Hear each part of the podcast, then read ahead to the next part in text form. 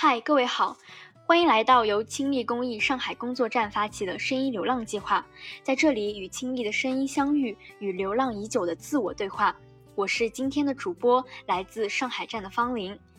今天我们的话题是摘一颗星星送给我们的青力。我们请来了来自青力的两位成员。上海工作站的李佳豪，目前就读于东华大学信息管理与信息系统专业。好，大家好，我叫李一飞，然后也是来自青力公益上海站，目前在上海电力大学电气工程学院就读，专业是电气工程及其自动化。我们就是两位也在青力度过了很多呃属于自己特别有意义的时光嘛。那如果用一个词或者说用一句话来描述你们心中的青力，你们会用什么来描述呢？谁先来呢？菲菲先来吧。嗯，好，我先来吧。我觉得。用一个词来比喻亲历的话，我会选择的词是故事。就说的重要一点，可能就传说了。就我觉得，因为对于我而言，感觉亲历其实就是无数个人，他们不同的故事交织在一起，然后组成了亲历这个可能我觉得更大的一个故事。然后我觉得亲历对于我个人而言呢，那可能是一个关于成长、关于绽放、关于迸发的这么一个故事。所以我觉得，我想用故事这个词来比喻亲历。虽然它是个名词，但是我还想，我觉得这个词非常亲历。嗯。嗯，因为你也在经历当中度过了很多，嗯，让自己印象深刻或者让自己成长的一些事情嘛，所以，嗯，可能用故事的话，它会让自己觉得，嗯，特别的精彩，或者说它特别值得回味。那嘉豪呢？呃，我可能用的是一个 我觉得更符合的一个词吧，我觉得是浪漫。可能因为在亲历的时光就是涵盖了我的一个大学的时光吧，所以我就会。去回想自己大学四年，其实发现意义最深刻的事情都是跟清理有关的。这样的事情，其实，在除了清理之外，大大学生活的其他角落，其实是怎么说很难有这样的机会吧。然后也是因为这样的一些呃历程，怎么说呢？就可能每个人都有一段时间，他是在思考自己最年轻的时候去想要的，或者说是想要去为之争取的。然后正好就和青力这样的一个组织契合的，我觉得在这样的一个过程中，我真的收获到了很多很多浪漫的一些故事吧。虽然也是故事，但它确实是更浪漫的。无论说是从个人的一个追求成长来说，或者说是从一个服务于公益、去投身于集体活动这样的一个角度来说，都是一个非常浪漫的一个象征吧。我觉得我在群里发生很多事情，尤其是凌晨，大家都很喜欢聚集在一起，因为大家都不舍得分开，尤其是疫情下。然后我们会去各种地方去外滩，比如说凌晨两点的海底捞，或者说呃十二点，我们当时年会有跟呃很有跟几个朋友在西湖旁边，十二点多还在那边呃散步，然后有拍夜景。我觉得，我觉得还有跟一些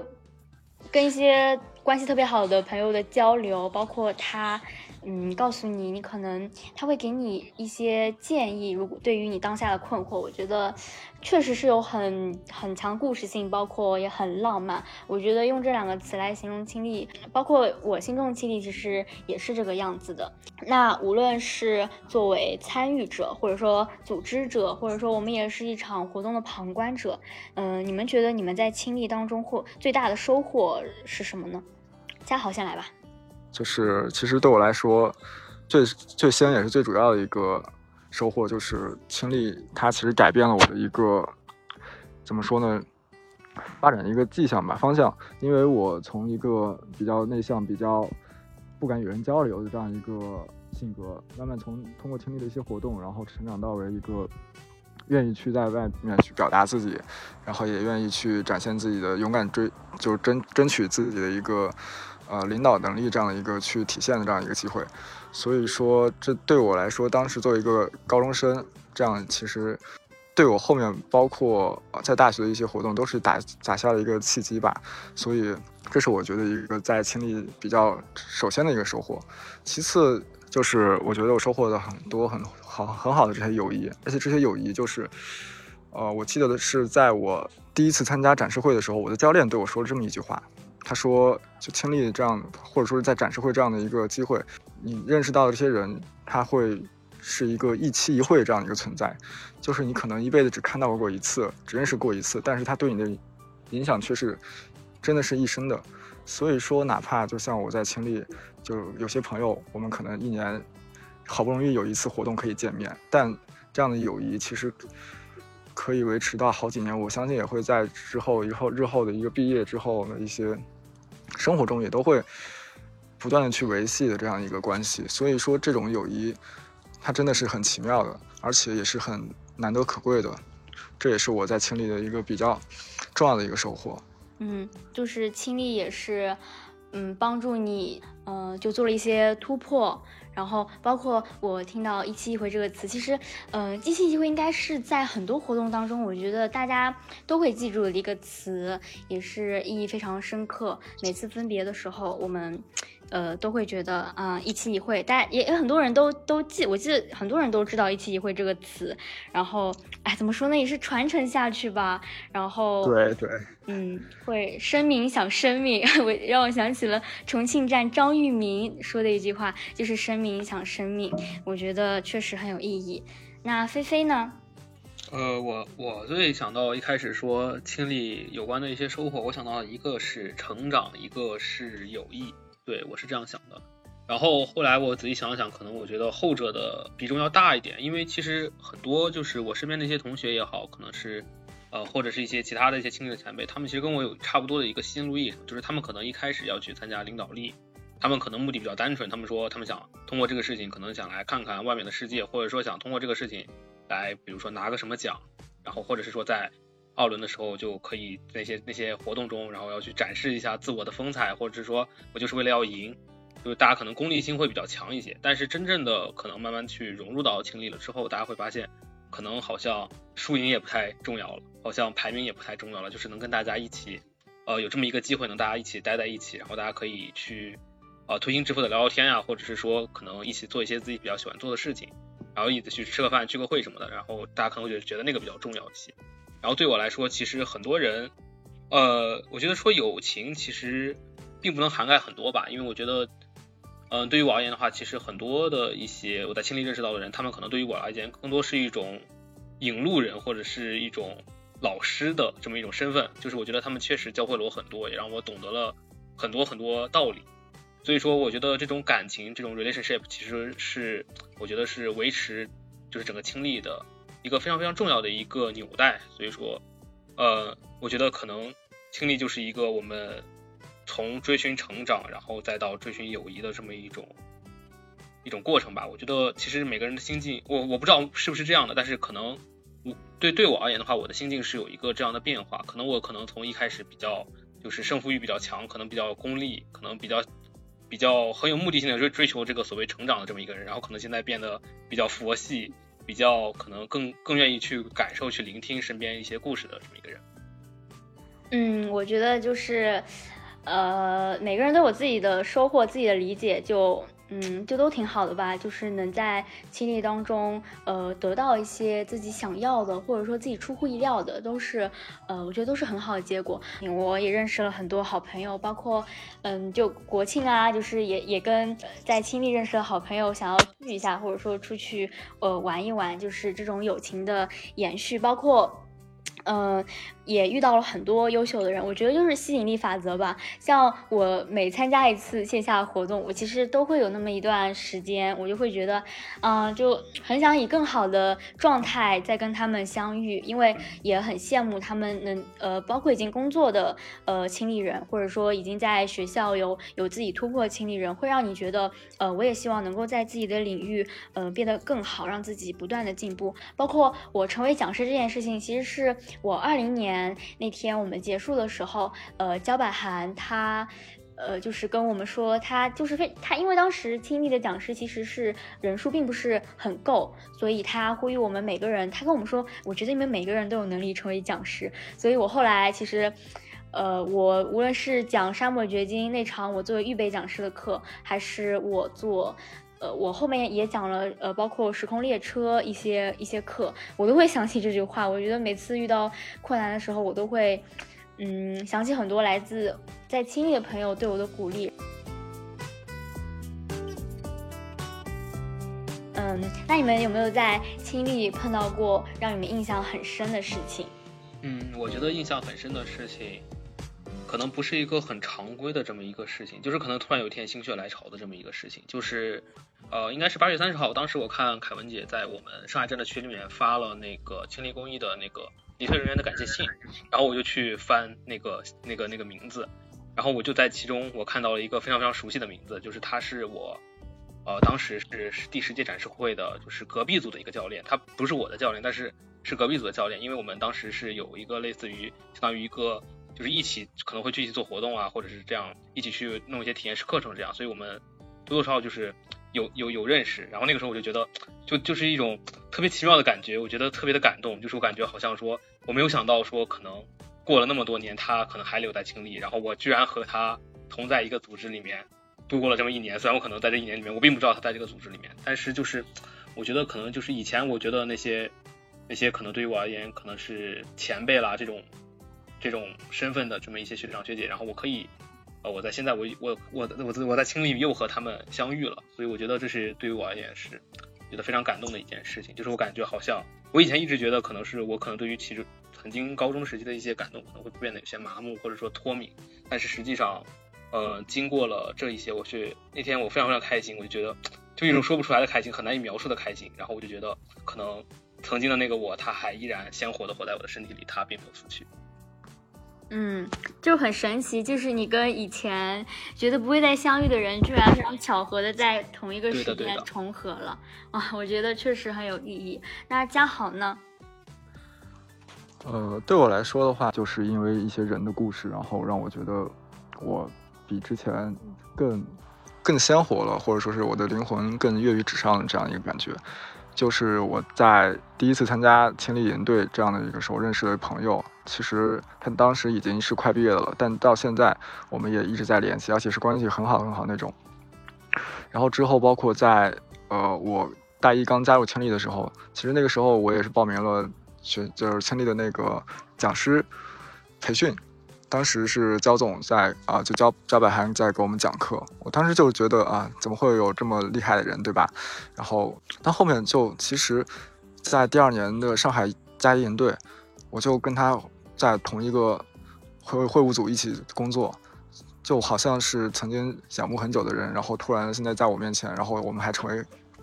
很好的朋友这样的一个历程吧。包括和石石波涵。怎么说呢？就是我当时会认为我跟他们是有一定距离的，但是并没有。亲历就是这样的一个东西，会让你觉得大家并没有那些过分的隔阂，而是去完全百分百真心的去对待这样的一个组织里。所以说，这样的一个怎么说，跟朋友的认识一个过程，包括认识一些更优秀的人，反而可以跟他们一起共事这样的一个一些经验吧。对我来说，就是一个印象很深刻的人，好像是。我在一步一步去成长到他们面前，也有可能是他们本来就是和我们是同一个想法、同一种想法、同一个理想的这样的一个人，所以说这一这种这种过程对我来说都真的是很意义深刻。我特别理解嘉豪，因为我是呃二零，就是如果我要说我印象比较深刻的话，其实我也很想说呃石波涵，呃因为当时我是二零年，我当时不是青丽的成员，我去参加了中科加一的体验营，然后当时我是一个，我我会很认真的去跟大家交朋友，然后然后也也很认真的完成工作，但是我觉得我可能。呃，短短三天，并没有可以和大部分人呃融入进去，没有办法成为一个非常在一个集体当中呃受欢迎的人，就是所有人都觉得啊你很棒，在我我也很喜欢你的那种感觉。我可能可能结束的时候，我就喜欢坐在角落里面，或者说跟一些关系比较好的人就就那么说说话。就当时因为呃在。因为是加一的那个潘艺文还有周璇，他是他们是我的学姐，所以他们当时也在那个活动，呃，我就觉得嗯还行，因为剩下的其实呃都没有见过嘛，嗯，我记得是活动结束之后那天去海底捞吃饭，呃，当时直播涵他可能。呃就是想对每每个人都说一些话，然后他说到我的时候，其实我觉得可能也说不出什么吧，就可能稍微感谢我啊，就呃说说呃跟我说一些比较说道别的话，或者说我没有想过他会他他会说的特别深，但是他说他在。结束营队的那会儿，我们不是在看那个 VCR 嘛，然后所有人都在那边欢呼，但我其实特别难过，因为我不知道还有没有这样子的机会可以跟大家见面，或者说我觉得三天大家相处的太密集了，我觉得就是很舍不得离开大家，我就一个人就是非常的 emo，我就坐在角落里看那个 VCR，然后石波涵他就他就那天在海底捞跟我说，他说我看到你坐在那边，你。没有跟大家一起欢呼，大致就是他觉得是我走心了啊！我听到那句话，我真的整个人快哭出来了，因为我我跟嘉豪一样，我也觉得可能石波涵，呃，石波涵还有焦柏涵他们是。因为是执行长团队嘛，可能他们的人缘非常好，他们也不会跟我们有太多的接触。但是我当时就听了他那句话，他是非常真挚的看着你，我当时真的快哭出来了。但是我就是我我不太喜欢在太多人面前哭，然后我又憋回去了。然后然后那那天晚上我就说，我就笃定我一定要加入亲密公益。然后我就是现在就是就是变成这个样子，然后我就也特别欣慰。然后在年会的时候又。看，又再一次见到了石博涵学姐，我也觉得，我觉得感觉也挺好的。我觉得他们对我在进入青力的这个过程当中，呃，包括当时我教练组的黄敏妍，她跟我是在住在一起的，她她呃整个人性格也很好，包括敏妍也是我很好的朋友。嗯，对对，我当时嗯还说要去广州见她，但是因为疫情我没有办法去找敏妍，就也挺可惜的。她跟我住在一起，然后也。聊了特别多吧，然后也特别包容我，然后就是非常，我觉得三天就完全下来，他就是非常了解我，所以我觉得，嗯，很多人对我来说，在在那个活动，我认识了很多人，在我进入亲密之前，对我来说都是非常重要的人，对，所以对我来说是印象特别深刻的。那你们还有什么想说的吗？就是。其实我也有点想说，就是当时我们去年在北京的时候，我和焦百涵都是在上海这边嘛，所以说当时北京从北京回上海，我们是准备一起的。然后当时正好上海台风来了，我们的票就被取消了，我们就在北京多待了一天，其实是就多和大家玩了一天。在回来的那个火车上面，就我跟焦百涵是一起坐的卧铺回来。当时他跟我聊了很多，他问我清历最重要的是什么？呃，我其实当时是想的是，可能是这种对公益的这种热爱，或者是怎么样其他的问题。但他却说最重要的是人，就是是每一个有着同样想法，然后愿意去认真诚对待别人的这样的一个人。没有这样的人是构不成我们这样庞大一个清力的。所以说我听了他这个话，我真的是很感触。我发现我从头走到尾。这一路上真的是被各种各样的有力量、温暖的这样的人去不断影响，然后也促使我慢慢的会变成这样的人。所以说，我觉得这可能就是我们，可能不只是我，不只是冯林，可能是大家都会彼此感触很深的一件事情。就是反就是也是像刚刚说的那句话，就是生命影响生命。我觉得这句话就挺精辟的，可以可以描述这种关系。嗯，菲菲还有什么想说的吗？嗯，我想说的可能可能是就是我觉得我就去年一年嘛，去年一年其实我在无论是在上海站也好，我在专案其实。呃，也是有自己有想过，可能要去多呃，尽量去参加一些青力的一些活动，虽然可能是一些线上，因为各种各样的疫情的缘故，但是我就觉得，我就觉得我每次我可能会觉得说，哎，这个这个活动可能看上去好像，在我就是在我心里好像看看上去觉得好像不是很满意，就我觉得可能它效果不是很好，但是实际上。等到我真的就是作为志愿者，或者是作为一个参与者，作为一个旁观者，等到我把它整个的流程给过完之后，我就觉得，哎，突然间我觉得它还行，就是它远远的大于我的预期。我不知道这是，就我觉得这是一个非常奇妙的一种感觉吧，就是好像我在在我在经历了这些之后，我就觉得真的就是有一种好像就是经历永远不会让我失望的感觉，就是就是无论是可能我。我处在一个什么样的位置，无论我的心境是什么样的，无论无论我可能我处的环境是什么样，但是我每次就是参加完清理的活动，我总是会觉得非常非常的感动。就可以看到，可能无论是我现在可能作为呃参与了一些筹备组的工作，可能会看到一些筹备组他们可能日夜的付出，或者我当时仅仅是作为一个参与者，我可能会感觉到那些每个学员之间就是非常纯真、非常呃非常好的这个一种友情。我觉得这些都其实都是我觉得呃我在清历，其实我觉得我能收获到的一些非常正正正向的一个反馈，或者是一种情感。所以说，嗯，我觉得清历是一个对于我而言真的是一个大家庭，所以我觉得说希望以后，呃，我也可以在再多多的为我们清理、为上海站做一些力所能及的事情。就是每次参加完活动，就是会有意犹未尽的感觉，是吧？对的。嗯。嗯，那好，那我们就接下来进入最后一个问题了。那嗯，大家就是两位在清历其实也待了很长时间嘛，包括现在也依旧在清理公益。嗯，那你们在清历有没有就是有一些具体的未来的一些打算？这个我可以讲一下吧。嗯，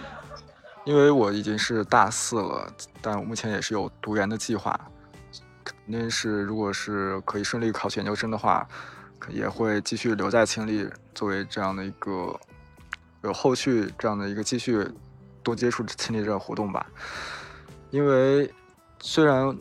呃这三年也参加了不少活动，但是因为有一些遗憾，比如说年会真的是呃很很遗憾，很遗憾没有去成。对这样的活动，其实就是哪怕。说是之后也会有一些类似的，但是一次的机会只有这样一个，所以说我即使作为一个很老的一个学长，但还是有这样的一份热情，想去再把自己的时间花在更多的去在清理的发展上面吧。就呃后后面也有可能会直接就业，如果是自然清退的话，其实我觉得也无不不是什么大事儿，因为我更喜欢去跟清理交朋友。因为大家其实无论是不是清理的组织，我也发现了很多人，他都是在工作后继续以朋友的身份来回归到自己这样的一个活动，哪怕只是一些呃，比如说过来串个门，或者说一起聚个餐这样的，我觉得都是很好很好的这样一个行为。所以说，就是即使身份不在清理公益的话，我可能也会把心留在清理公益，一直持续到很远很远。我我觉得可能对于我来说，在清理的话，呃，可能呃，比如说要学习一些东西，当然也是想的，但可能更多的话也是想交朋友。但是呃，就因为呃，我之前跟江豪一起呃出去玩过一次嘛，就是江豪是后来来的，就当时我们第一次见面，然后呢，我们是跟张子涵，然后还有呃周璇啊，就还有凯文，就一些朋友，还有诗雨，呃随一平，然后我们当时就因为以前一起一起参加过活动，感觉哦。偶尔这样，呃，脱离活动，呃，就这样出来玩，其实也非常的开心。因为就有时候你就觉得活动结束就真的结束了，然后我们我们就说下次见，我们下次活动再见吧。但我觉得我们可以从这个固定的思维里面把自己拉出来，我们可以就比如说啊，那我们见个面吧，那我们就玩。因为摆脱亲密的话，其实我们也是。呃，更很好的朋友，我们也可以，嗯，出来见面。我的，我觉得对于我们来说，嗯，就是也可以不用一期一会啊，我们也可以像正常朋友一样出来玩。其实我觉得在青历能够认识到很多有有意思的朋友，能够教会你很多，呃，很多东西的朋友，我觉得这样对我来说意义其实是更大的。对的，很赞同。嗯，耶。那菲菲呢？就。我这边的话，我可能其实也没有特别特别多可能比较遥远的一些打算，因为我觉得对于我一个刚刚大一升大二的这么一个，就等于是算是还是比较新鲜的清理的学业来讲，我觉得可能我更会把以自己的热情或者专注力可能放在可能在后面一年里面，我能给呃我能给清理做什么事情，无论是做一些就是可能参与一些志愿活动，或者是说呃作为。呃，上海这边，上海站这边的项目方向的副站长，那可能是要推行一些，可能啊一些线上的一些活动，或者是嗯和其他站做一个联合。我觉得，呃，趁着呃可能我还没有特别多，比如说考研或者是就业的压力，在我的课程还没有那么折磨人的这个时间段，我还能把多余都是的精力都可以放在情理这上面的话，我还是希望说可以就是能做的更多，做的更好，然后。嗯，为我们清理公益，然后做出更大的贡献。好的，那也希望你接下来一年加油，因为菲菲跟我都是上海站的站长团队，也是希望能够在呃接下来一年有更好的突破，然后呢，也是希望嘉豪可以一战成硕，好吗？谢谢谢谢。嗯，好，那今天差不多就这样子，大家还有什么想说的吗？就是，嗯，其实我也再说一点吧，就嗯，这好，你说吧个可能不是，It's OK。不是为了这个节目说的。就嗯，没事的，你说吧，都可以。呃，其实答应答应凯文讲这个，除了我自己有很大的一个兴趣之外，我其实我也想的是，想在群里留下自己的一些东西吧，就哪怕是对自己这几年一个总结，或者对自己各种活动一个感受也好，这些都是我希望可以被留下来的。就哪怕是最后，呃，我离开这个组织了，或者说是，呃，一些其他的原因，我也可以去通过这一段记录，然后去回忆自己到底当时有哪些想法。其实这个对我来说是一个，这也是一个很浪漫的总结吧。所以，啊，今天很感谢就凯文找到我，也很感谢方林一直在做主持，真的，虽然就这段时间还挺忙，但是有这样一个机会，我是非常非常珍惜的，所以谢谢你们。然后也非常谢谢嘉豪能够来参加我们的播客，因为嗯，我觉得嘉豪说的还挺多的，然后嗯也很认真，我觉得嗯就是在你身上也可以感受到对亲历的热爱吧，嗯，这也是我在每一次参加线下活动都可以在。在那些非常非常认真组织这个活动的人身上看到一些光芒，我觉得，我觉得对我来说影响也很大，特别有意义。那谢谢嘉豪，那菲菲呢？如果真的有要说的话，就我觉得还是向前辈们多多学习。对，好的就，是好的，希希望希望说可以做得更好，好？然后向前辈们还是多多学习。对的。好，声音正在流浪，梦想安然无恙。感谢收听本期的声音流浪计划，下期精彩继续，一起在声音中寻找你的亲密生活吧。